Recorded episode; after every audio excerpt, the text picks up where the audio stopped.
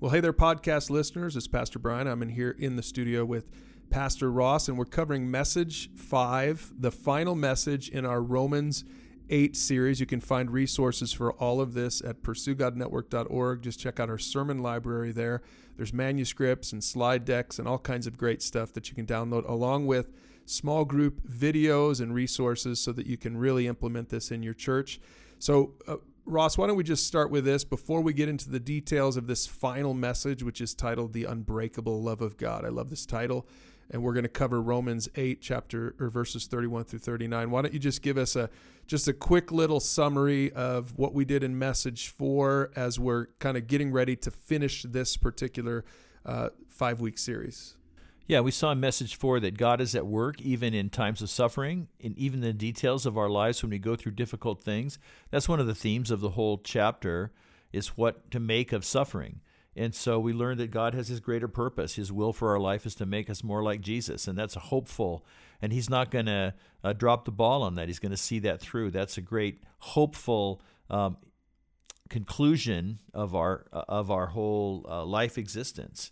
And that leads us into, he takes that positive theme, and now in the fifth message, he's going to really uh, blow it up in, in the most amazing kind of uh, way, thinking about all of the implications of God's purpose in our life. Yeah, and so this is to me, this is the most emotive, probably the most uh, moving message of all of them, which is great that we end on a, just a really kind of soaring note. I think uh, because we've spent a lot of time, Ross, in the previous weeks talking about suffering and trials, right? And right. so this is an opportunity for us to see again the heart of God, to see how Paul really brings us home, mm-hmm. and that you know it really is about the unbreakable love of God.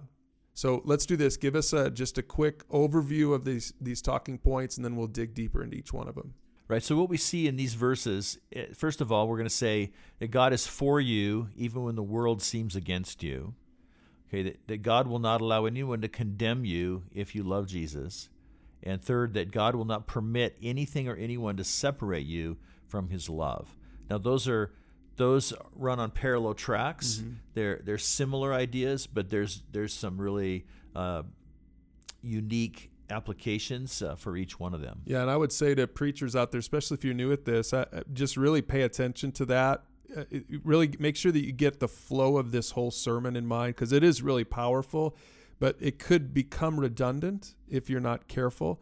So make sure that you pay attention to how you're gonna what you're gonna preach along the way. So Ross, we'll make sure to help uh, the preachers with that. But I want to ask you, how are you gonna how are you gonna start this? How are you gonna hook this sermon? And before you answer that, one of the things I think I'm going to do on this sermon is I'm going to this is just such a powerful passage verses 31 through 39 i don't think i'll i'll read all of it. Maybe I will.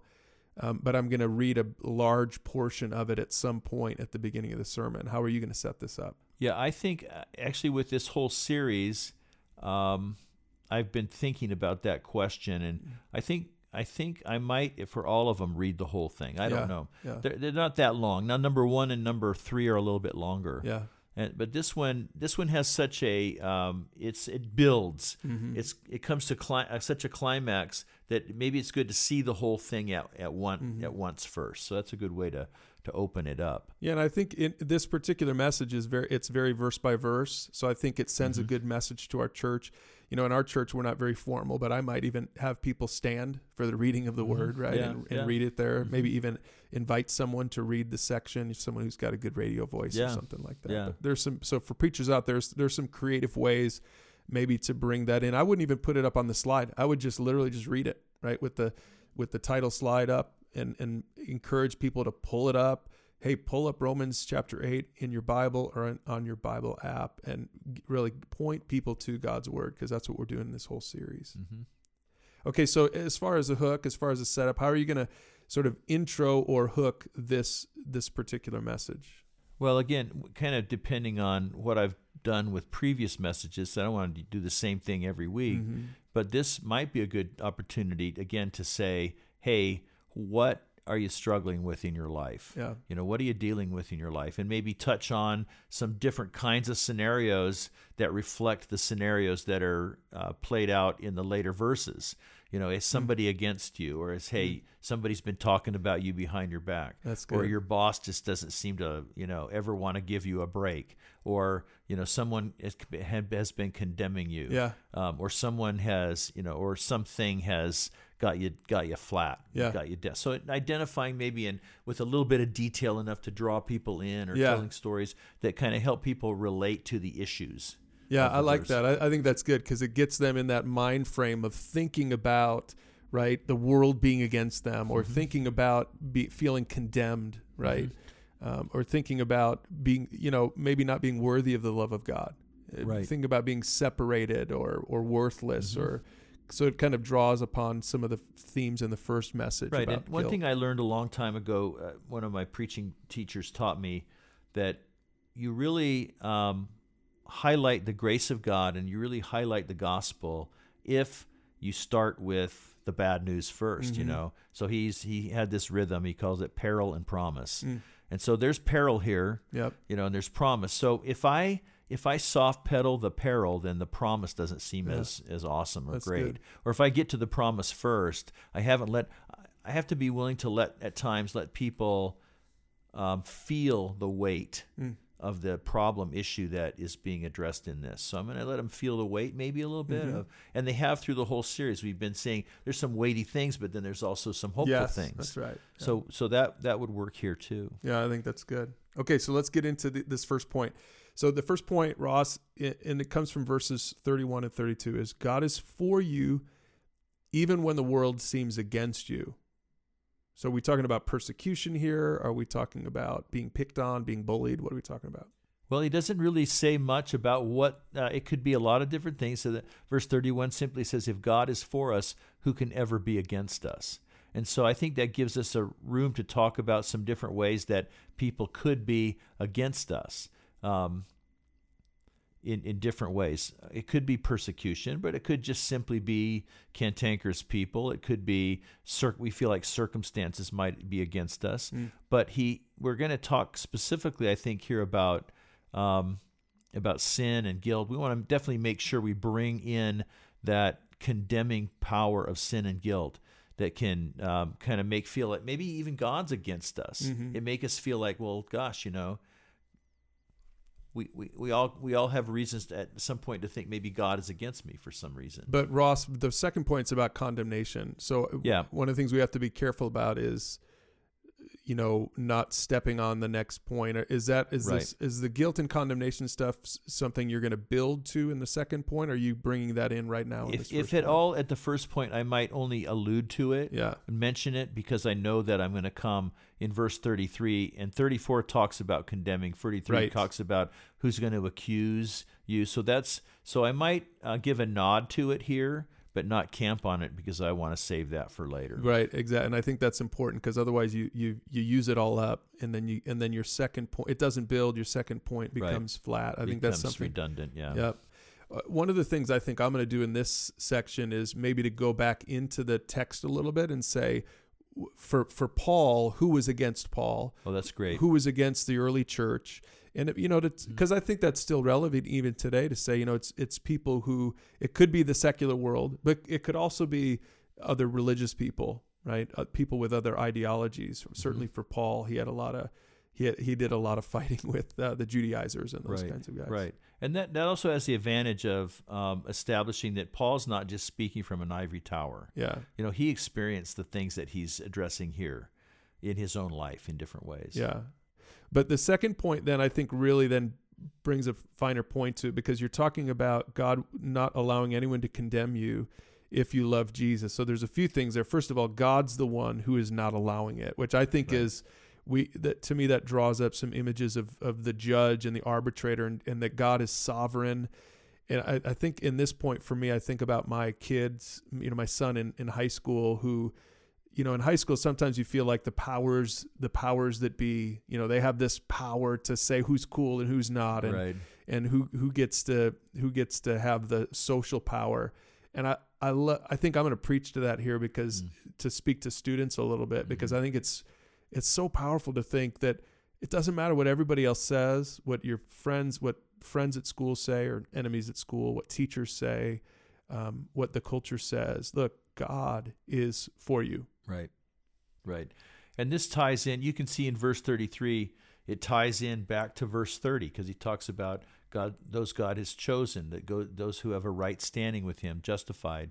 And so He's connecting it back, saying, "Hey, look, if God, we already saw last week that God is going to see this through. We already saw before that that you're His children. This is unassailable. This is a position of standing that's unassailable.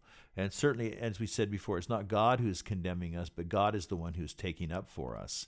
Like the Father, that's mm-hmm. an image we've seen in this chapter that and, God and is the son, defending. Right, and the yep. Son, because it mm-hmm. says in verse 34, uh, and I love this image. I think I'm gonna I'll camp out on this image for a mm-hmm. minute in my sermon. For Christ died for us, was raised to life, and here's this image I want my my son to see. I want everyone to see, and he's sitting in the place of honor at God's right hand, pleading for us. Right.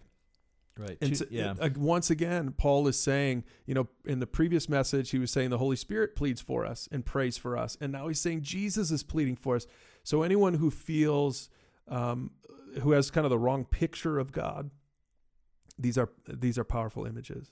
Right. And it, it's great because not only is he pleading for us, for us, but but he's the right person. He's in the place of honor. So it's like, mm. okay, you, you alluded a minute ago about oh, who gets who's the this uh, person who gets to decide right. who's popular or who isn't or yeah. who you know um, well whoever it is they don't they don't measure up to jesus he's mm-hmm. standing in the place of authority in the whole universe mm-hmm. and so you know his judgment on on us is you know incontrovertible yeah, and maybe a powerful example of this from history would be, you know, uh, Nazi Germany and Dietrich Bonhoeffer and and how this this whole country, a lot of the country had kind of been swayed by this mm-hmm. this horrible leader with this terrible this hatred and this uh, just this I, this worldview that was wrong, and there was just this small group of Christians. Uh, Bonhoeffer being an example of one who who just he understood, and he knew, even when the world seemed against him. Well, not the world, but Germany, mm-hmm. his country seemed against him. He knew what was right. He's he still knew that he was justified and that and that God was ultimately mm-hmm. still in control. Yeah, that's a great uh, illustration. Okay, so then Ross, you, so we we move from God is for you, even the world seems against you, to God won't allow anyone to condemn you if you love Jesus. So that's when we're really starting to drive home this thought of guilt and condemnation has no place in the life of the Christian. And then you're you're ending the message and the whole series with this last point, which is really a, a powerful point. It comes back to the message title, The Unbreakable Love of God. Here's the point God will not permit anything or anyone to separate you from his love, coming from verses 35 through 39. Yeah, so this is where he he just starts, he talks about every possible um, situation or circumstance. And, and, and you could divide this up maybe into two kinds of things. You can talk about uh, it's not a perfect division, but it kind of goes this direction by and large that he can uh, the first 35 through 37 kind of talks about physical tangible challenges issues hunger uh, destitution danger death trouble different things that that you might face in the physical world around us. And then uh, 38 and going down from there 39 maybe talks about more intangible things or mm. spiritual or emotional. He talks about demonic forces. He talks about fear worry um, you know so so you could you could take it that direction in order to maybe play out more fully some of the specific things that mm-hmm. are that are mentioned in there yeah i think it's good again a great, good opportunity to just open up your bible have people open up their bible you don't even need a, a, a slide for this just to say look right he's verse 35 mm-hmm. he's talking about earthly things and then later he's talking about spiritual things mm-hmm. some of you need to hear that some of you need to find your thing on that list right and realize that that thing is not more powerful than the love of God, that that thing isn't strong enough. Um, one of the guys I mentor, I think this is a message that would really impact him to realize, you know, that God, God is stronger than my strongest enemy, mm-hmm. right? And and just to know that and to see that affirmed here in this passage in Scripture. Yeah, and and pastorally speaking, I want to speak to when I'm when I'm teaching, I don't want to just give doctrine and great I truth, true ideas. I want to speak pastorally to people. So, pastorally speaking, um, he can he asked the question, can anything ever separate us from Christ's love? And that I think really hits home for a lot of people because for a lot of people, I just went through a tough thing, and I do I do doubt God's love. Mm. I do. Did God really love me? If God really loved me, why did my my spouse die? Why did I lose my job? Why did I have this accident? You know, so a lot of things can attempt to separate us from Christ's love. Um, but he's saying there's no basis for that in fact, mm. even though we may feel that way. Yeah, that's good. Ross, how are you going to end this sermon? And remember, you're not just ending a sermon, you're ending the whole series. How are you going to land this plane? Yeah, I'll take a minute very shortly um, to just try to sew it all up, the chapter, and and refer to just remind people, hey, we started with no condemnation, mm. and here's how we end. We end with um, again, kind of the same thing. Mm-hmm. Kind of no condemnation or, or full mercy of God extended to you beyond you, what you could imagine. And in the middle, we said, yeah, we're children of God. Well, look, here we see that again. Nothing can threaten that. And we saw that, yeah, we're going to go through suffering and um, for various reasons. And here we see, you know what? That's real. That's that's hard, but it's not the final word. Mm-hmm. It's not the bigger picture. And so I, I, can I think we can pull the threads together through the whole chapter without being pedantic about mm-hmm. it, without being dry or academic about it. And the basis really for all of it is is not actually you know because we've talked about our experience and our response and our character, but really what Paul does here like he always does, he comes back to it's all based in God in his character and who he really is. So I, I think for a lot of people in this five week series, they're not just learning about their situation, they're right. not just learning about their story and themselves. That's part of it. Ultimately, they're learning about that in the context of God and who God is. And God is mm-hmm. love. God ultimately God is loving. And so for some people it's going to blow their minds after 5 weeks of in this chapter to realize this is who God is and he's for me, he's not against me. Yep.